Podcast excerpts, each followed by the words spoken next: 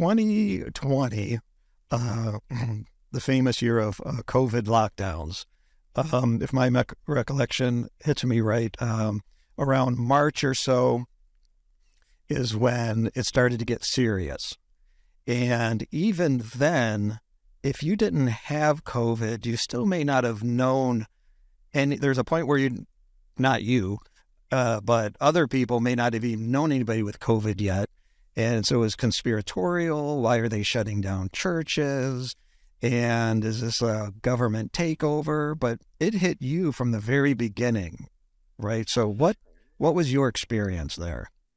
Yeah, we were going along just like everybody else with getting word in late March that all the shutdowns were happening. All of Fresno County, all of the area where we live was shutting down. And of course, we'd never seen anything like this taking place. So we stayed at home for the most part, but I still had some errands that I needed to run. And so I was running a few errands, and my wife had been really sick with a heart condition, and she was actually on a heart monitor.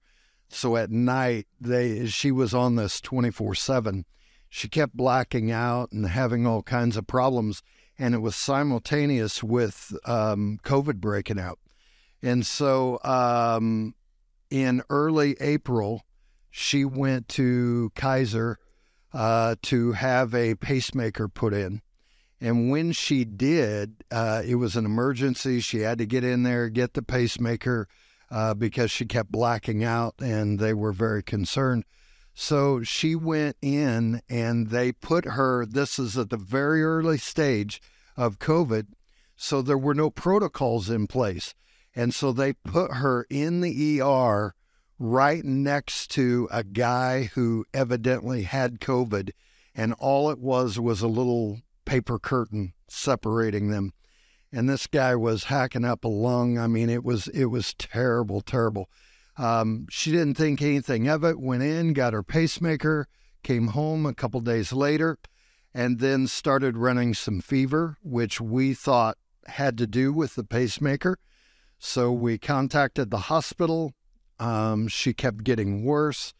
And then I started getting sick, and we realized this had nothing to do with a pacemaker, and indeed she had gotten COVID from probably that guy in the ER, and then brought it home, and there were a total of 9 people in our family that got COVID during that time, and myself and my wife were the worst cases. She actually had it just as bad as me. She should have been in the hospital right there next to me. So you both get COVID in a bad way. And how is yours different that you end up in the hospital and she didn't? Well, like I said, we were both really sick, but mine, I was so weak that I literally, Ken, I had to crawl to the restroom. I mean, I didn't even have the strength to walk. And I was just so weak when people would call and check on me, my voice, it was just a whisper, and I was labored in my breathing, and I ached all over my body. That's one of the symptoms of COVID. I mean, it just felt like my bones were full of pain and agony, and it was just excruciating throughout my body. We were running fever. We were both throwing up. We just had horrible, horrible symptoms, but mine got so bad and so weak. And I believe the reason that I got weaker than my wife was because she forced herself to eat and drink during the time. And, I'm a terrible patient, and, I refused to drink anything. It just didn't taste good. Couldn't eat anything, couldn't keep anything down. And so so I got sicker quicker and deeper than she did. I lost all my strength and finally ended up where the my son actually called Kaiser and said, something's going on. He's not good. Please call, check on him. They did. And within literally 30 seconds of being on the phone with me, They asked for my wife, and they said, you got to get him to the ER. Of course, we both got COVID, so nobody could take us. And we didn't want to expose them, so we called an ambulance, and I went by ambulance there. And, they admitted me into the ER about 1 in the afternoon on April the 9th. Okay, and you end up on the ventilator, which I may be fast-forwarding, but that's not a good sign, especially in those early days, right? No, not at all. By midnight that night, which is, the early morning hours of April the 10th, the doctor had called my wife and said, look, this is terrible. He's got pneumonia. It's COVID pneumonia, which is very dangerous. And his lungs are filling up, and we've got to get him on the ventilator. We've got to intubate him. If we don't, he's not going to make it. And she asked him, she said, what are the chances if we don't do it? And he said he has no chance of living.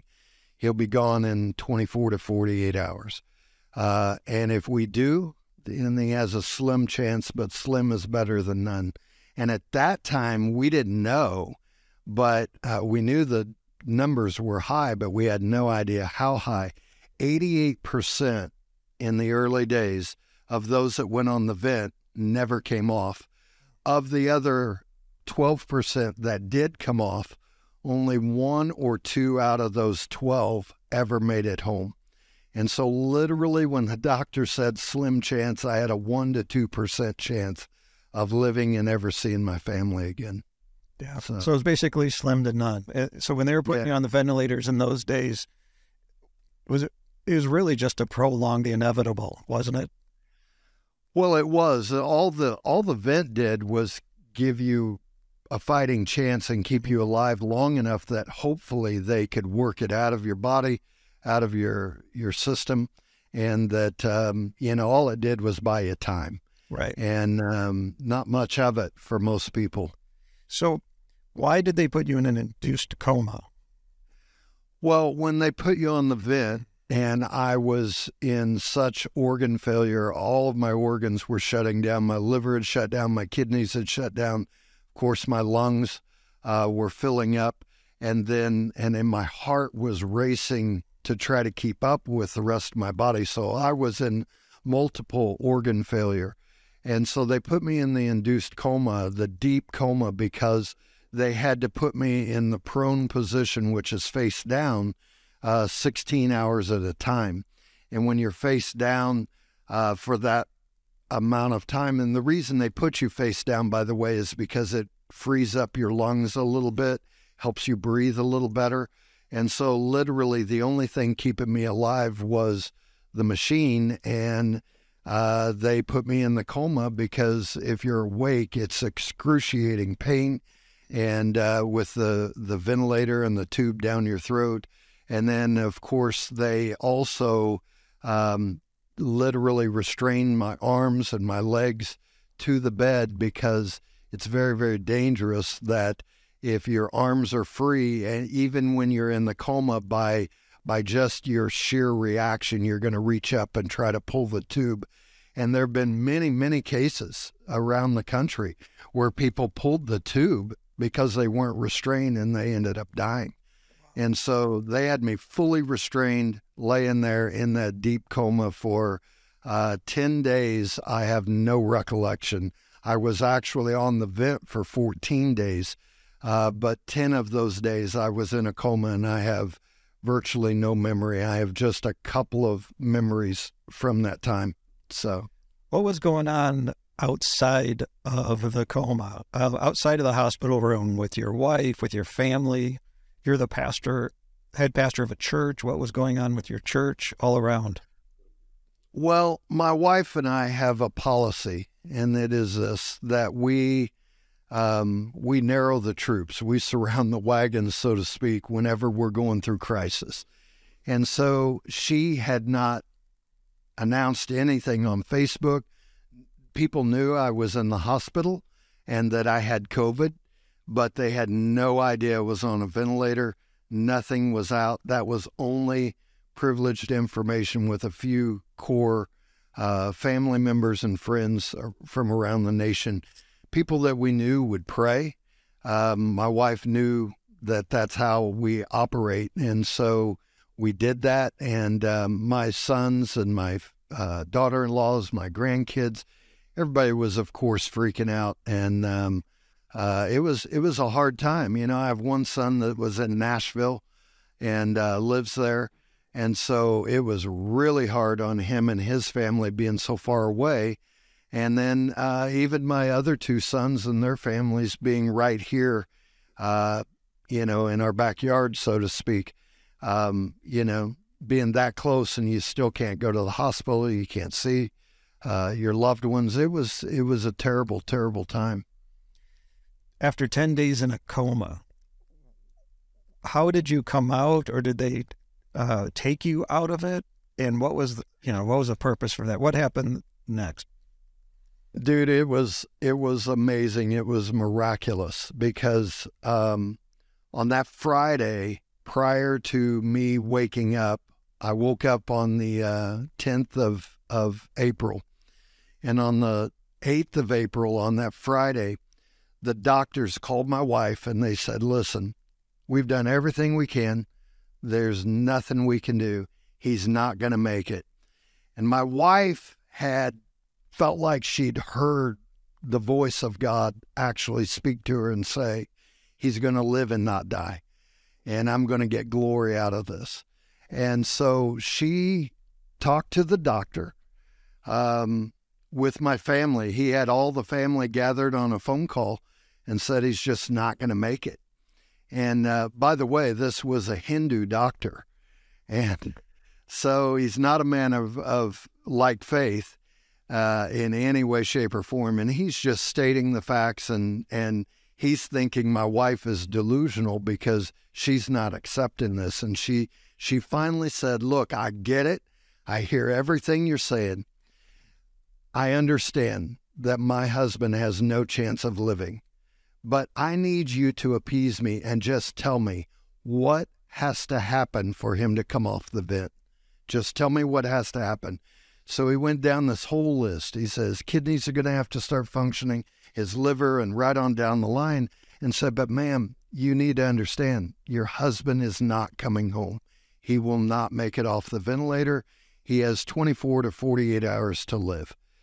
And so my wife is like that Braveheart spirit, man. She just took off in prayer, began to gather. She announced to everyone over Facebook, and she put this this call out to arms, so to speak, and said, "My husband's life is in the balance, but he will live and not die. We need people to pray." And Ken, it was the most amazing thing. Over 20,000 reports of people around the world, literally all over the world, started praying. And on that Sunday, miraculously, I came out of the coma. I woke up, and of course I'm freaking out when I woke up because my recollection was just being wheeled off to ICU. And they sedated me, and by the time I got to ICU, I was out when they intubated me. So I have no recollection of any of that. And so when I wake up, I can't move. I'm tied down. I got just a loincloth across me. I'm totally naked. I don't understand what's going on. I'm in this ice cold, you know, hospital room, all these machines on, and I feel the tube down my throat, and I don't know what's happening around me. I had no idea that it was really an answer to prayer. So you're awake. You're still all hooked up. What are the doctors saying at this point, that you, to your wife, that you might make it, or they don't know what's happening? No, they said basically he's come out of the coma. He's awake, and he's alert, and he's able to answer questions, nodding his head, moving his toes. So we know that being in the coma did not cause any brain damage. They didn't know, and I was able to follow basic commands. but I still was tied down, restrained, and the tube down my throat, right, and everything. And the reason that, by the way, that I was naked was because the fevers were so high during those 10 days that they would pack me in ice to try to bring the temperature down. Sure. So that's why that was. But no, the doctors were still saying, look, nothing's happening. This was on Sunday. Nothing is happening. He's out of the coma, but nothing has changed. But my wife and my family took that as a sign I was going to live. And they just kept praying. And the next day, supernaturally, my kidneys started functioning. And they drained 6 liters of fluid off of my kidneys and from my lungs. I mean, it was just toxic fluid that I was literally drowning in. And out of nowhere, my kidneys and my lungs started functioning. And the doctors were freaking out. They didn't know how this was happening. And, of course, they're reporting that to my wife. And all that did was put fuel to the fire that I was going to live and not die. And you began hearing a shouting voice. Yeah. The second night, so I'm in the coma for 10 days, but I didn't come off the vent until the 14th day, the morning of the 14th day. So on day number 11, that night, I'm in my room, I'm on the vent, and a nurse comes in the middle of the night, and I hear this yelling going on. I mean, it was like thunder. It was just crazy. And I don't know what the deal was, but in my mind, I reasoned that there was this doctor that was in the room next to me. And maybe that room next to me was, I don't know, an office or whatever, because he was talking to somebody and he just kept talking and talking and talking, but he wasn't just talking. He was yelling at the top of his lungs, and he was prophesying and making declarations over me. He was preaching all kinds of sermons and just amazing stuff about faith and about miracles, and started saying, you'll live and not die, and with long life I'm going to satisfy you, and your voice will be a voice to the world, and on and on and on.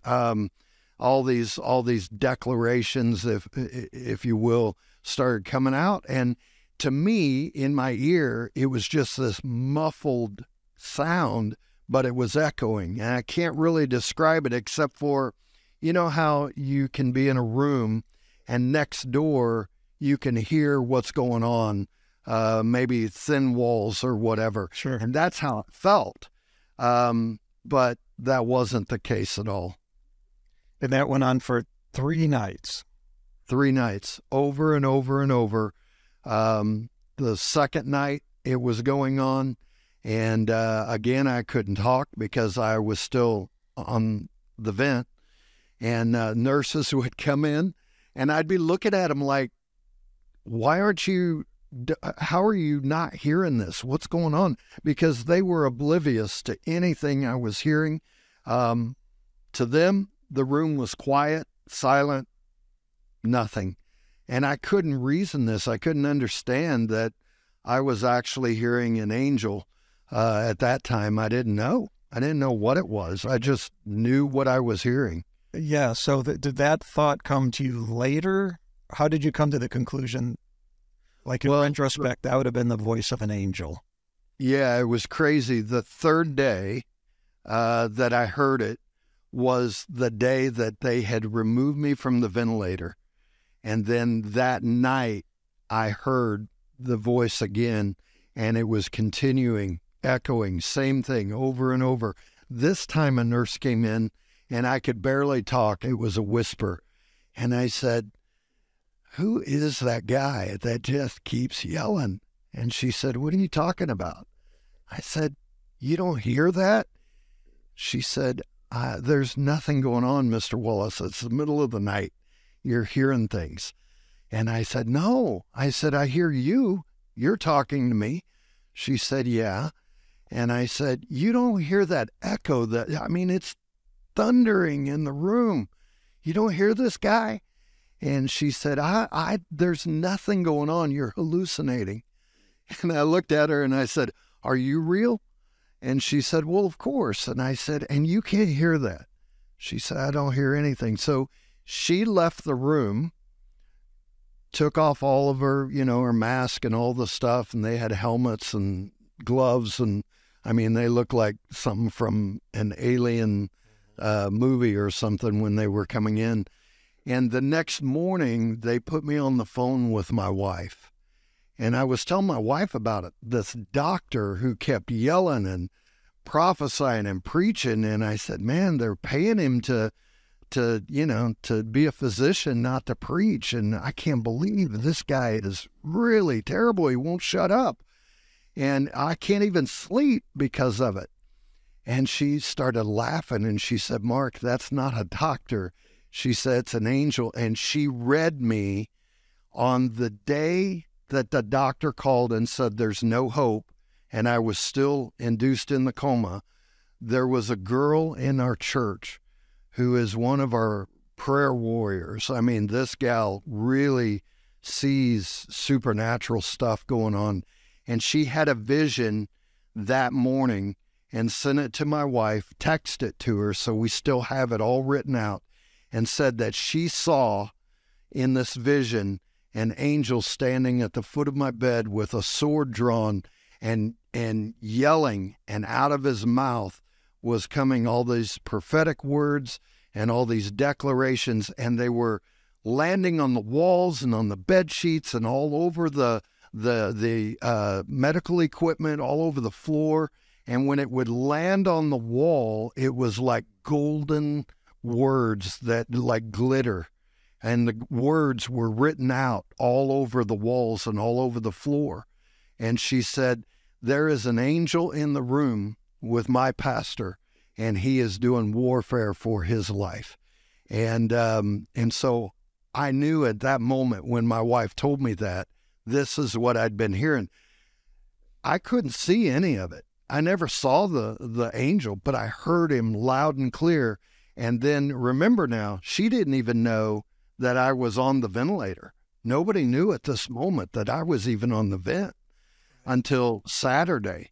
And so when she says this, she's getting this totally in this supernatural realm, and she's getting this download, is what I call it, of a vision of what's really going on. Because men can... there's things going on in the natural, and then there's the supernatural. There is a spirit realm all around us, and demons are in operation. Angels are in operation. There's warfare. There's all kinds of stuff. It's actually more real than the world that we live in and what we can see and feel. And I think that, and in fact, I know that people are given insight, and they are able to see into that realm.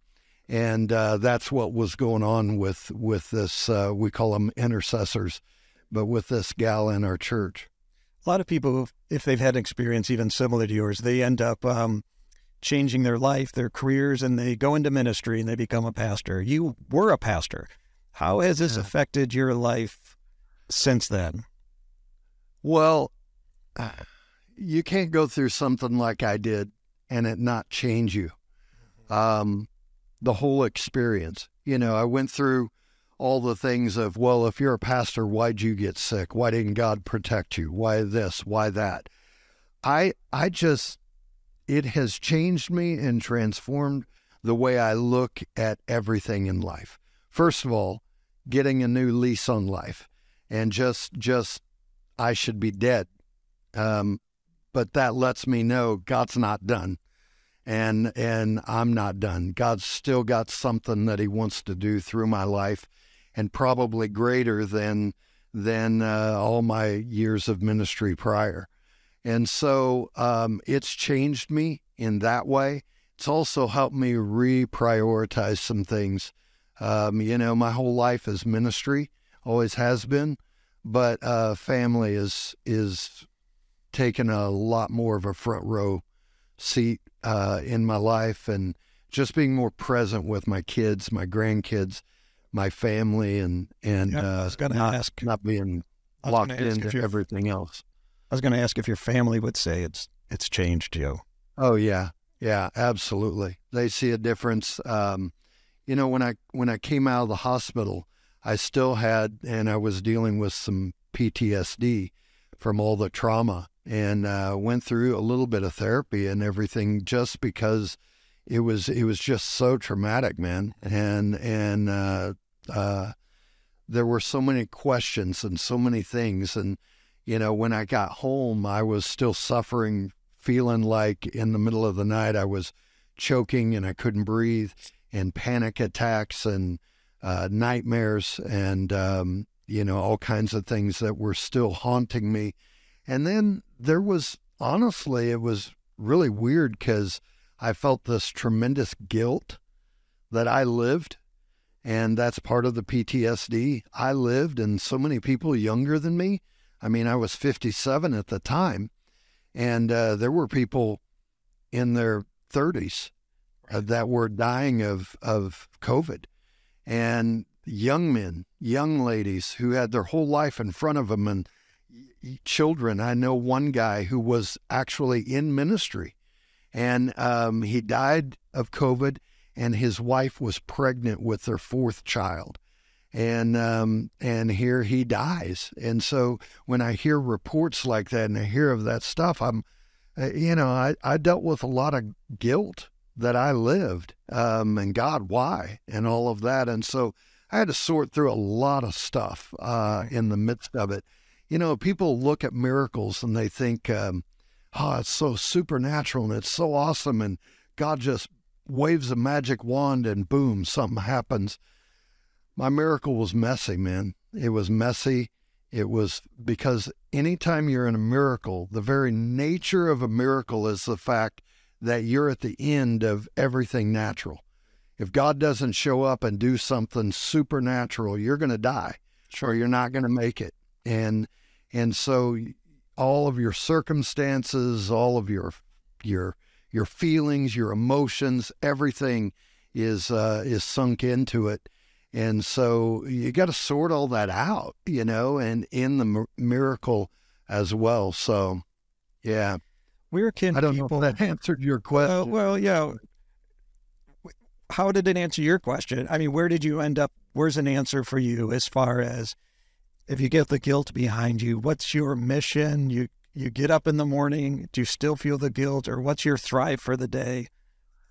No, through the therapy that I went through after I came out of the hospital, first of all, just coming out of the hospital was miraculous. But then, I was the only person to live in all of Fresno County and come off the vent and make it home. For months and months and months. I think they finally got one more, but during those months. But it was a lot of fanfare, a lot of the news, a lot of all that, and it was crazy. A front page of the Fresno Bee on Sunday morning and all of that. And yet, when I came home, they told me it'd be 6 to 9 months before I could even operate without oxygen and without a walker. And literally in 2 weeks, man, I threw the walker away. I was walking around, and within 2.5 weeks, I didn't have any oxygen going on, and my recovery was fully there. Now, I still had a lot of fatigue, a lot of symptoms, a lot of stuff that's post-COVID. But I said that to say that during that whole year of 2020, right toward the tail end of the year, a book or nothing was on my mind. It was just trying to sort through it all. And whenever I went through the therapy, it really helped me. It helped me gain perspective. It helped me look at everything from a different angle. And I didn't have any nightmares anymore. I wasn't waking up with panic attacks. And then around December of 2020, I went into this deep reflection of life and just began to kind of take everything I believed, all of my priorities, everything going on in my life, and kind of jump up and down on it, if you will, to see if it would hold me. And my doctrine, my theology, what I believed about God and who He is and how I could best serve Him the rest of my life. And so it was a month of major, major reflection there around the holidays. And I'd say about mid-January, I came out of that reflective time, just more resolve, more ambition, more determination that I was going to fulfill the plan of God on my life, and that I had lived because He had a plan for my life, and He wasn't done with me, and I wasn't done. And so I kind of mapped that whole thing out. My wife and I started another 501c3 nonprofit where I'm pouring into pastors, and I'm doing things. I'm still pastoring our church, of course, but now I'm really mentoring and coaching, if you will, a lot of pastors around the country, and this whole new realm of ministry has opened up for me, where I can help them. Nice. Where can people find your book? They can log on. It's only on the internet. I do not have it on Amazon right now. I've felt not to do that yet. But it's at the website imnotdone.online, and there's no punctuation in that, so the little after the I, and it's lowercase across, just imnotdone.online, and they can get my book there. And it's really cool because at that website there's also a QR code in the back of the book, or you can go on the website and you can look at the gallery. And it shows all the pictures of everything we went through, and it puts it in timeline with the pages in the book so that everything's correlated and people can actually get a visual of what I'm talking about in the book. So good. Yeah. Right. I'll leave a link in the notes. All right. Thank you, Pastor Mark. It's amazing. I appreciate your time. Hey, God bless. Thanks, man.